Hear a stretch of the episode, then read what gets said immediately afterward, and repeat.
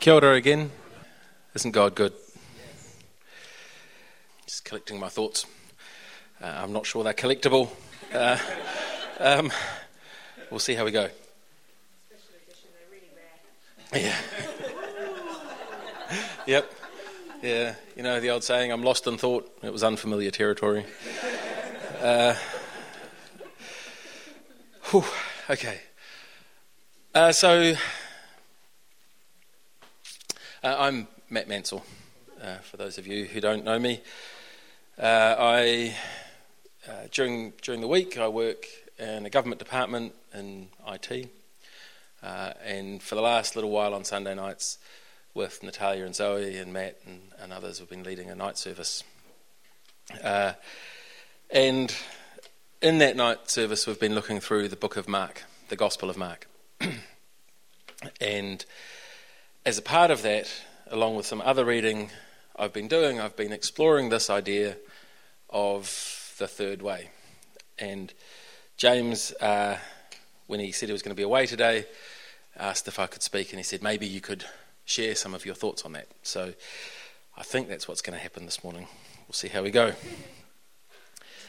I've been thinking a lot about what it means to be a follower of Jesus in a, in a, in, as an exile in the world, because that's what we're called to. So that's what uh, today is all about. Now, in that way that these things happen, I was I've been thinking and praying about this and stewing on it for a while, and then Natalia sent me a video that was basically my whole message. So, uh, technology working for us. Um, we will watch that. Is it turned on? It is turned on. Yeah, it did buzz. Whoop. Can you change the slide for me, please, Sam? and press go on the video. I used to work as a software tester. Uh, yeah, and the, the, entire job was to break software, and and I used to think it was because I was trained to, but actually it was just an inherent quality of mine. So if I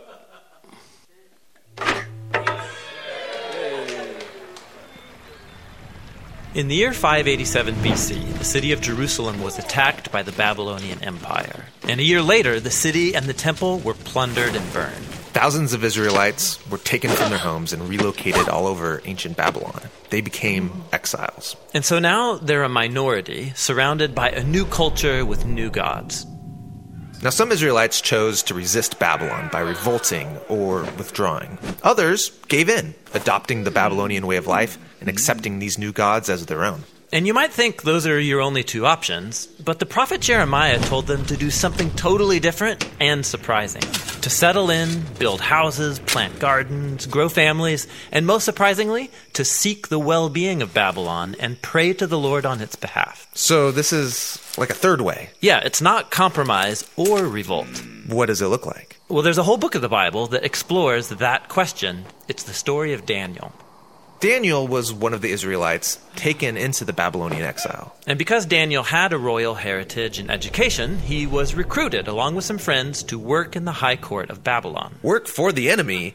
That would be compromise. Or they could gain the king's trust and take him down from the inside. That's what you might expect, but instead, they take Jeremiah's advice and choose the third way. They serve the king of Babylon, taking on Babylonian names and even clothing style so they seek Babylon's well being. But in doing so, aren't they just giving up their heritage? It could seem that way, but actually, they aren't. As you read on, the story focuses on moments where they draw the line, and they choose faithfulness to their God and resist the influence of Babylon. So, for example? Well, like when they're commanded to bow down to the idol of Babylon and give allegiance to the king as if he's a god. Ah, they won't go that far. Right. This is where you see their true loyalty. It requires them to critique Babylon's idolatry of power, its arrogance, its injustice, but they do it non violently by laying down their lives. And so God vindicates Daniel and his friends for their faithfulness. So they would serve Babylon, seek its well being, but their loyalty was always to God. Yeah, this is what Jeremiah was envisioning. The way of the exile is a combination of loyalty and also subversion. So they're still exiles, But don't Daniel and his friends long to go home? Yes. In fact, Daniel believed that God was going to send a ruler to bring down Babylon and create a true kingdom of peace. Ah, when did he think this ruler would come? Well, at first he thought within his lifetime, but then he had a dream where he found out that after Babylon would come another oppressive empire, then another, then another. And so, Babylon did fall, and Israel did get to go back home, but now they're ruled by Babylon's successors. And so they maintained the mindset of an exile, waiting for their true home to come to them. And they continued the same practice of loyalty and subversion to any new versions of Babylon that came along. And this leads us to the time of Jesus. The empire of his day was Rome, ruled by Caesar. Now, some Israelites wanted to resist, while others gave in and adopted Roman culture and its gods. But watch Jesus carry on the subversive loyalty of Daniel. Like when he said, It's fine to pay taxes to Caesar, give him back his coins. But then he said, Don't mistake Caesar for God. God's the one who deserves your total life and allegiance. So, the way of Jesus is this same mix of loyalty and subversion. Yeah, like he taught his followers to love and even bless their enemies. But he also got arrested for speaking out against the corrupt leaders of Jerusalem and Rome. He critiqued their idolatry of power, and it cost him his life. But God vindicated him by raising him from the dead as the true king of the nations. The king that Daniel had hoped for. Right. And Jesus promised that one day his kingdom would prevail. And so until then, his followers are living in a type of exile. Yeah, this is why the Apostle Peter calls followers of Jesus foreigners and exiles. He told them to respect the authorities of whatever place you happen to live, to honor and love all people, but then he reminds them that this isn't their true home. They're still living in Babylon. But, well, they're not living in Babylon. Babylon doesn't exist anymore. Or does it? In the Bible, Babylon has become a symbol that describes any human institution that demands allegiance to its idolatrous redefinitions of good and evil. Okay, so we all live and work in Babylon. How do I seek the well being of Babylon while my allegiance is to someone greater? Yes, Jesus' followers are called to live in that tension between loyalty and subversion. That's the way of the exile.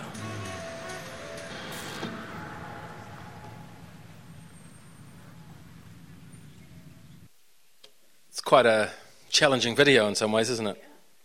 Uh, and and really, uh, it's left me thinking an awful lot. So, what we're going to be doing, what I'm going to be doing today, is reflecting.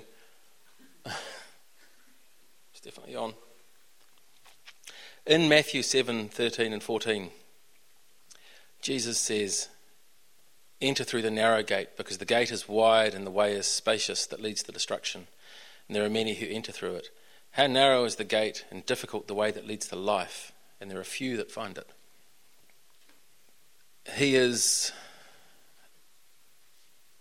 you know, in, in this, he's presenting this way of walking this other way of, of walking in the world that is both of the world, sorry, in the world, but not of the world. We love dichotomies. As, as people, we love to make things either or. We love, that's the one, yep. We love this idea that it's, it's easy to categorize things, right? So a, a dichotomy is a, you know, this or that. And it, actually, they have some value. They're, they're kind of like a mental tool that we use, a rule of thumb that helps us categorize things, people, and ideas. It's kind of like a helping heuristic. And I think it's common to people. Uh, and, and there's a particular element of it in our culture today that actually stems all the way back to people like Plato. Uh, we have this idea that there's this either or thinking. But that was not the mindset of Jesus. And unfortunately for humanity and for the church, uh, in the West in particular, but it may be uh, elsewhere as well, this dichotomous thinking has plagued it ever since Jesus first came and fought against it. And in fact, uh, all, you know, Daniel and so, so on. So I've been reading a really interesting book called Spiritual and Religious by Tom Wright. So you might also know some of his works as N, he's also writes as N.T. Wright. He's a really good English theologian, and I encourage, um, you, you know, his work is really good. It's well worth reading. And he calls anything that is not, not adherence to Jesus paganism. And he actually talks about how we are, we are living in an age of paganism and that that is a real problem for the church because we import that into the church. What Jesus calls us to do is a radical following of him and putting to death the sacred cows, the idols that we may have created, so that we might follow him. I've been quite challenged in the prayer and research and teaching we've been doing and exploring this, you know, and this is the whole thing. Um, I almost feel like every time I get up to preach, the first person I'm talking to is myself. Um, and the first person who needs to hear what I've got to say is me. so I just want to take you through the. Can you give, do the next slide, please? So I want to examine this idea of the third way and walking this path of exile in three different areas, although I've changed the last one. So the first is I'm going to get a little bit theological and philosophical on you for a second, uh, looking at monism versus dualism, and then the way of Jesus. And then I want to look at politics, another great topic to talk about in church, uh, left versus right, and the way of Jesus. And the last one I've changed and I want to look at submission uh, or uh, relevance and resistance, all the way of Jesus. So, so if you can have, if we can have the next one. So I'm, I'm, these quotes up here. There's quite a lot to read. These are from Tom Wright's book, Spiritual and Religious. The, the one on the left-hand side is cutting the world in half. That is dualism, and this he sees he says, we, we are seeing the world split in two, with just with one part labelled good and the other bad. A shorthand for this is dualism, a system that divides reality into the world of physical phenomena and the world of timeless truths, the truths of reason. And you can't jump between them. Humans, and, and I think this is something we're all aware of, there's this contrast between uh, good and evil, and also between the physical world and the non physical world. And so we often make, a, uh, make the world into two. Hence, dualism, two things. And, and unless you think this is uh, empty philosophy and I'm just waffling on about stuff, in, uh, about nothing to do with Christianity, theologians view the false teachers and deceivers, deceivers referred to in 1 John and 2 John as dualists, and in fact, early Gnostics.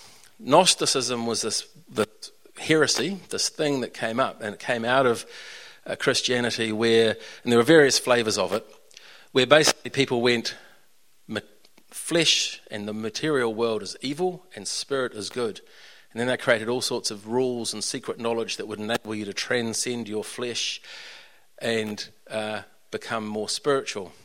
And the, the early Gnostics that were criticized, that John criticized, believed that Jesus was actually the spirit of Jesus inhabited or possessed a guy, and uh, the spirit of Jesus was always pure, and then there's this kind of fleshly evil that he that he possessed, and then uh, went on. So there's this, this thing about this kind of spiritual life. So in their thinking, you can see that in a lot of New Age worldviews. So my, my own journey, spiritual journey, teenager and in, early, in my early 20s, I was very much a New Age kind of person. Then I became an atheist, and then God showed up. Uh, and so I basically went from being a dualist to an atheist, which is a kind of monism, and then to a theist. So, but we do see this kind of dualism expressed in the church sometimes. And it's a really dangerous uh, place to get into. We see, I have seen teaching, not here, um, but you know, you see people talking online and you see stuff happening, and, and you get this, this idea that people go, um, for example, that uh, our resurrected bodies are entirely spiritual things that happen in some other place rather than the renewal of the earth that God called good and the renewal of the bodies that God called good. And you get people preaching that, in, in essence, that the world and flesh is evil and that we should be seeking to escape into some spiritual realm. And so we're denying the goodness of God's creation in that. As for monism, it's less directly addressed in the Bible, and that's really the idea that everything is one and that everything is, you know, that, that God is f- sort of present in everything. But you do see it in the thinking of the pagan religions that are around Jesus at the time. You know, belief in gods of the harvest, they essentially locate the divine in the world. The thing that you see today and it's most brutally expressed in some. In, in, I've seen people talk about this. They they say that humanity is a plague on the earth, and that things like COVID, uh, Gaia cleansing herself of the virus of humanity. So that is very much monist thinking, that the earth is somehow godly or divine and um, distressingly, we also see that a little bit.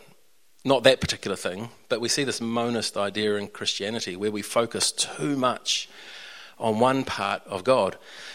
So, the one that, uh, you know, so uh, one of the things I see is we focus on the, the immanence of God, his presence in the world and his nearness to us. And he is near, don't get me wrong, but he's also transcendent. And we focus on his closeness and his friendship but not his uh, vastness and transcendence and, uh, cre- and lordship. Uh, I'm, I'm, not going to, so I'm going to out Zoe a little bit. She's been talking to me about this idea of um, about how God is not personal. Now, I don't want to steal her idea. I think maybe one day uh, she might share it.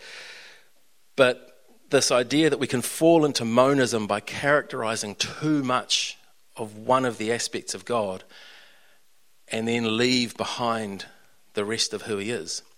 And so we end up worshipping an idol that we have made of God. It's our, our projection of what God is rather than how he presents himself. And so while this language of dualism and monism is kind of technical, there's a very real thing that's very easy for people to fall into, to kind of fall one way or the other to try and explain the world that we live in. Can we have the next slide? I don't want to talk too much about politics. Uh, but the third way is asking us to walk in the way of Jesus. Uh, and and to and you know what what is the way of Jesus? What did he do? He engaged the world in radical sacrificial love. He and he always and always seeking to honor God above all things. As it said in the video, he walked both the path of uh, he walked the third way. He he honored what he had to honor, but he always honored God first. I've seen, you know, you see online, right? And I've I've had people say, heard people say this: if you vote for such and such, then you can't be a Christian. You, you, it's a really common thing, right? Or if you believe such and such polit- political policy, you can't be a Christian. Uh, and it, it happened during the election campaign. You see that kind of rhetoric online. Just, you know, literally just finished. And the, the thing is, is actually, if you really look at it, it can get quite confusing because there are people both on the left and on the right arguing if you follow that thing that they believe over there, then you can't be a Christian. If you follow that thing over there, or if you believe that thing over there, then you can't be a Christian. The other thing, you remember at the end of the video when it talked about Babylon and how we have to find our way and it's sort of against the institutions that would demand our allegiance. Increasingly, the language of politics is the language of religion. And we and, and many political parties are expressly aiming to, to cultivate the kind of religious fervor that you get from that for, for someone that for someone who's a follower of, of a religion and, and an adherent to it. And they want that to supplant our allegiance to Jesus. It's most obviously exhibited in the extreme left and extreme right, right in the United States at the moment. But, and, and I think what we can see in a lot of cases there, as well as elsewhere, people have placed political allegiance over allegiance to God. And I can't and won't tell you how you should vote the next time it comes around. That's not my job. That's your job to, to seek God for that. Or what political views you should hold. I'm not here to do that. What I would exhort and encourage you to do in the increasingly divided times that we live in and the increasingly challenging times to be a Christian is I would exhort you to lay all of your political ideals at the foot of the cross and ask Jesus to sift them. If he tells you you've created political idols in your life and asks you to tear, to tear them down, then I encourage you to follow the, the path of obedience. If you place a political idol, whether a politician, a party, or policy, above Christ, then you're not worshipping Christ. That's true of any other kind of idol as well.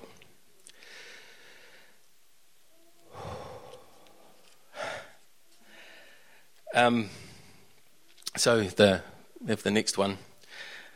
I changed this one. Brew. Oh, we can just, just, well, there's one slide in particular I'd like to have later on, but the rest of them don't really matter. Um, I was originally going to talk about the spirit versus the law, or mysticism versus legalism. I think the batteries might be running flat. Hmm. No. No, it's all great. Okay, so, but the, and I've been thinking about this idea of submission versus resistance. And there's another way to put that. There's this idea of relevance versus resistance. So, have you ever heard anyone say the church needs to be culturally relevant?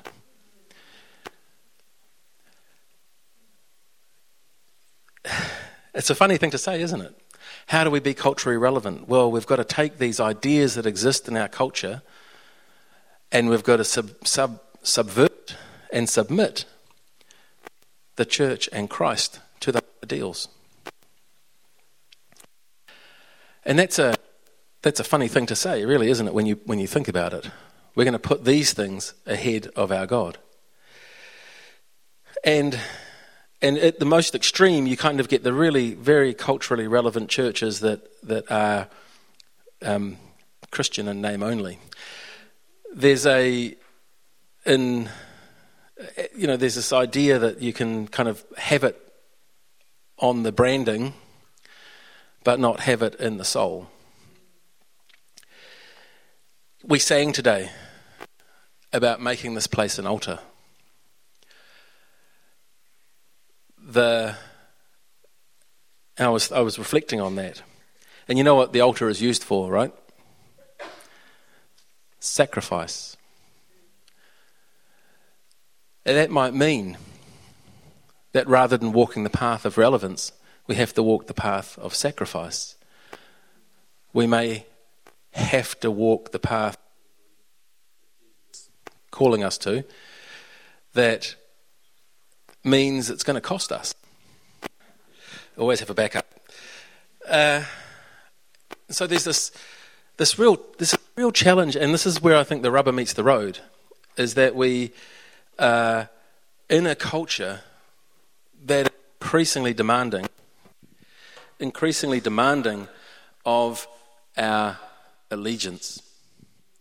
And you see this. I mean, I've been following a whole bunch of stuff you know, I, I look at the, the, the dumpster fire that is Twitter and, and look at the things that people talk about and this, this and the, the reality is, though, is that those tools have real power in our world and they have democratized mob rule. Right? It's, it's actually there and amplified it. There are people losing their careers over saying things you know, that actually people are created male and female, and people, academics, they don't, they're not necessarily Christian people, although some are, but there are plenty of people who are losing careers over making statements like that. And it's not because there's a good argument. It's not like we're putting out ideas into a marketplace of ideas and debating these ideas. People explicitly are attacking the reputation and character of people to take them down.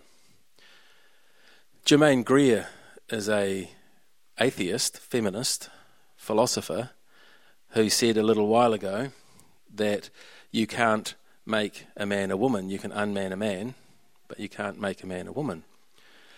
And people, there was a massive move to deplatform her. Right? Whether you whether you agree with her or not, there wasn't an there wasn't a debate about whether or not those ideas were right or wrong. The response was outrage. We live in an outrage culture, and and it's it's it's an example of that kind of thing, right? Where we are, and you see it elsewhere as well, where there are there's there's a, there's a growing sort of uh, anti-science kind of view of things. So we we see this happening, and the, the, the challenge is, is that actually if we look at what Jesus says, the path we're called to walk is a countercultural path. Whatever it is that you, you are particularly called to walk out in that path, because it, dif- it differs. This well, part of the challenge of this is it's different for all of us. But we have this uh, countercultural thing. So the, the path of cultural re- relevance effectively gives us the choice of t- giving up the gospel for whatever the popular ideas of the time are. By the same token, you can kind of go too far the other way and stand in sort of abject opposition and, and, and in fact, in some cases, uh, violent opposition to the things that are going on in the world, at the same time, you're making something else your God other than Jesus. Because he's pretty clear about what resistance looks like. So we have this, this challenge, this path to walk. And, and I'm going to be honest, it seems to me that we're living in a culture that's going to become more, where this is going to become more and more pronounced. And so we really need to be clear in our own minds and our own hearts what it means for us. You know, I, I, the the verse up here, right? So this is uh, it was highlighted in the video as well. So we have the uh, Herodians and the Pharisees trying to trap Jesus. This is so in the Gospel of Mark, Jesus has this journey, right? He ministers in Galilee and he heals lots of people and he drives out demons and he does all this stuff when I read through the Gospel of Mark, he doesn't do any miracles except prophecy in the temple, which I thought was really interesting. They will happen elsewhere where the people are. And um, that's kind of an aside, but, but he's there, and he's, he's, he's in, in Mark 11, he sets his face to Jerusalem, and he's setting his face on the path of confrontation. Just prior to this, he's cleared the temple. And people said, On what authority did you clear the temple? And he says, Well, what do you say about John's baptism? Is it of God or of the world? And the people think, and the, the Pharisees go, oh, he's trying to trick us, so we won't say anything. So he says, I won't tell you whose authority I do it on. Because he knows they're trying to be duplicitous. And then there's Mark 12, which I'm going to be talking about tonight, funnily enough. Um, so it's fresh in my mind. He has all these things where people try and test him. And each time he shows a different way of thinking. And this is a classic, right? So they go, oh, they want to trap him. Because if he says, give the taxes to Caesar, then he's going, Caesar is greater than God, right? He's telling the Jewish people that Caesar is greater than God. And if he says, don't give your taxes to, to Caesar, then the Romans are going to go, he's a rebel and we need to kill him. So what does he do? Give unto Caesar what is Caesar's and give unto God what is God's. It's just, it's brilliant. And I love the bit where he gets the coin, right? And he says, whose image is on this? Oh, Caesar's. So give unto Caesar what is Caesar's and give unto God what is God's. If you think about that, then, whose image is on you? God's image. So if you're going to use Caesar's money to buy things, well, give him his taxes. If you're going to use God's body, then you might want to give him your allegiance, right?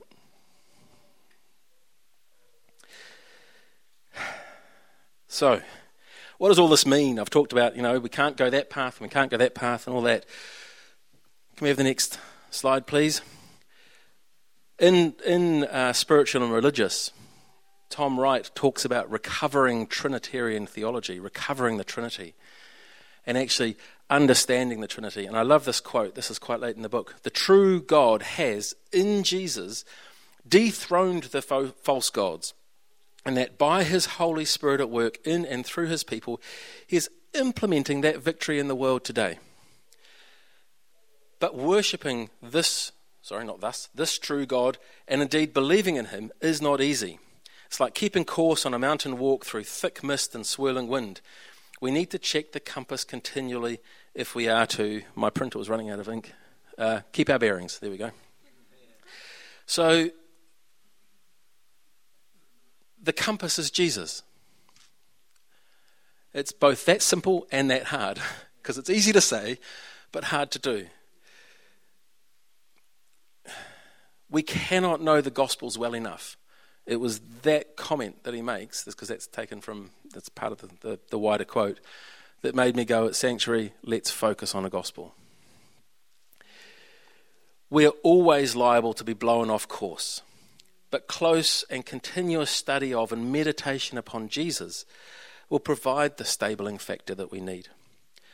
It is in light of Him that we go about rediscovering who the Creator of the universe is. Jesus is the image of the invisible God, the perfect representation of His being.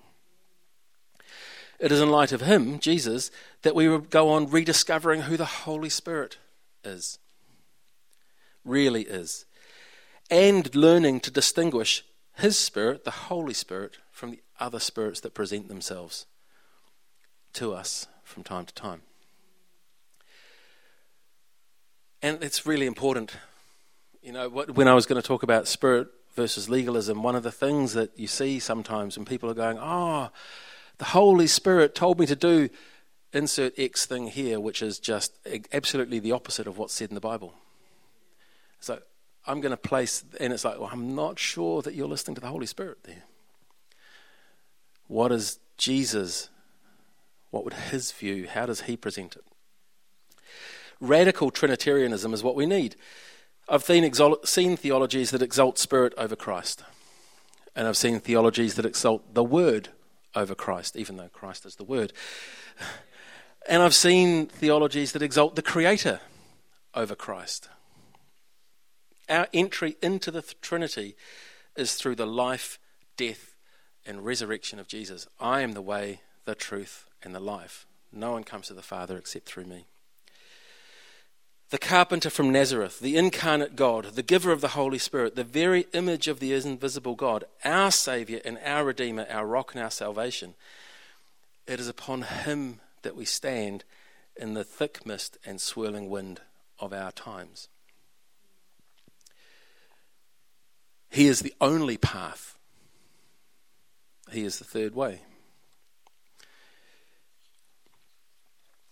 So I'm going to wrap up. Uh, I'm also, if we can have the next slide, please.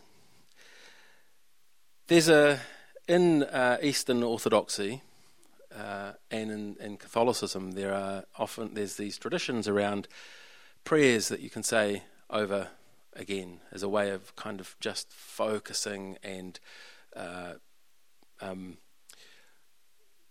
focusing your mind and your heart on the Lord. And in particular, there's one in Eastern Orthodoxy that you know that's basically the prayer that we see: uh, "Lord, have mercy on me, a sinner." And that's good.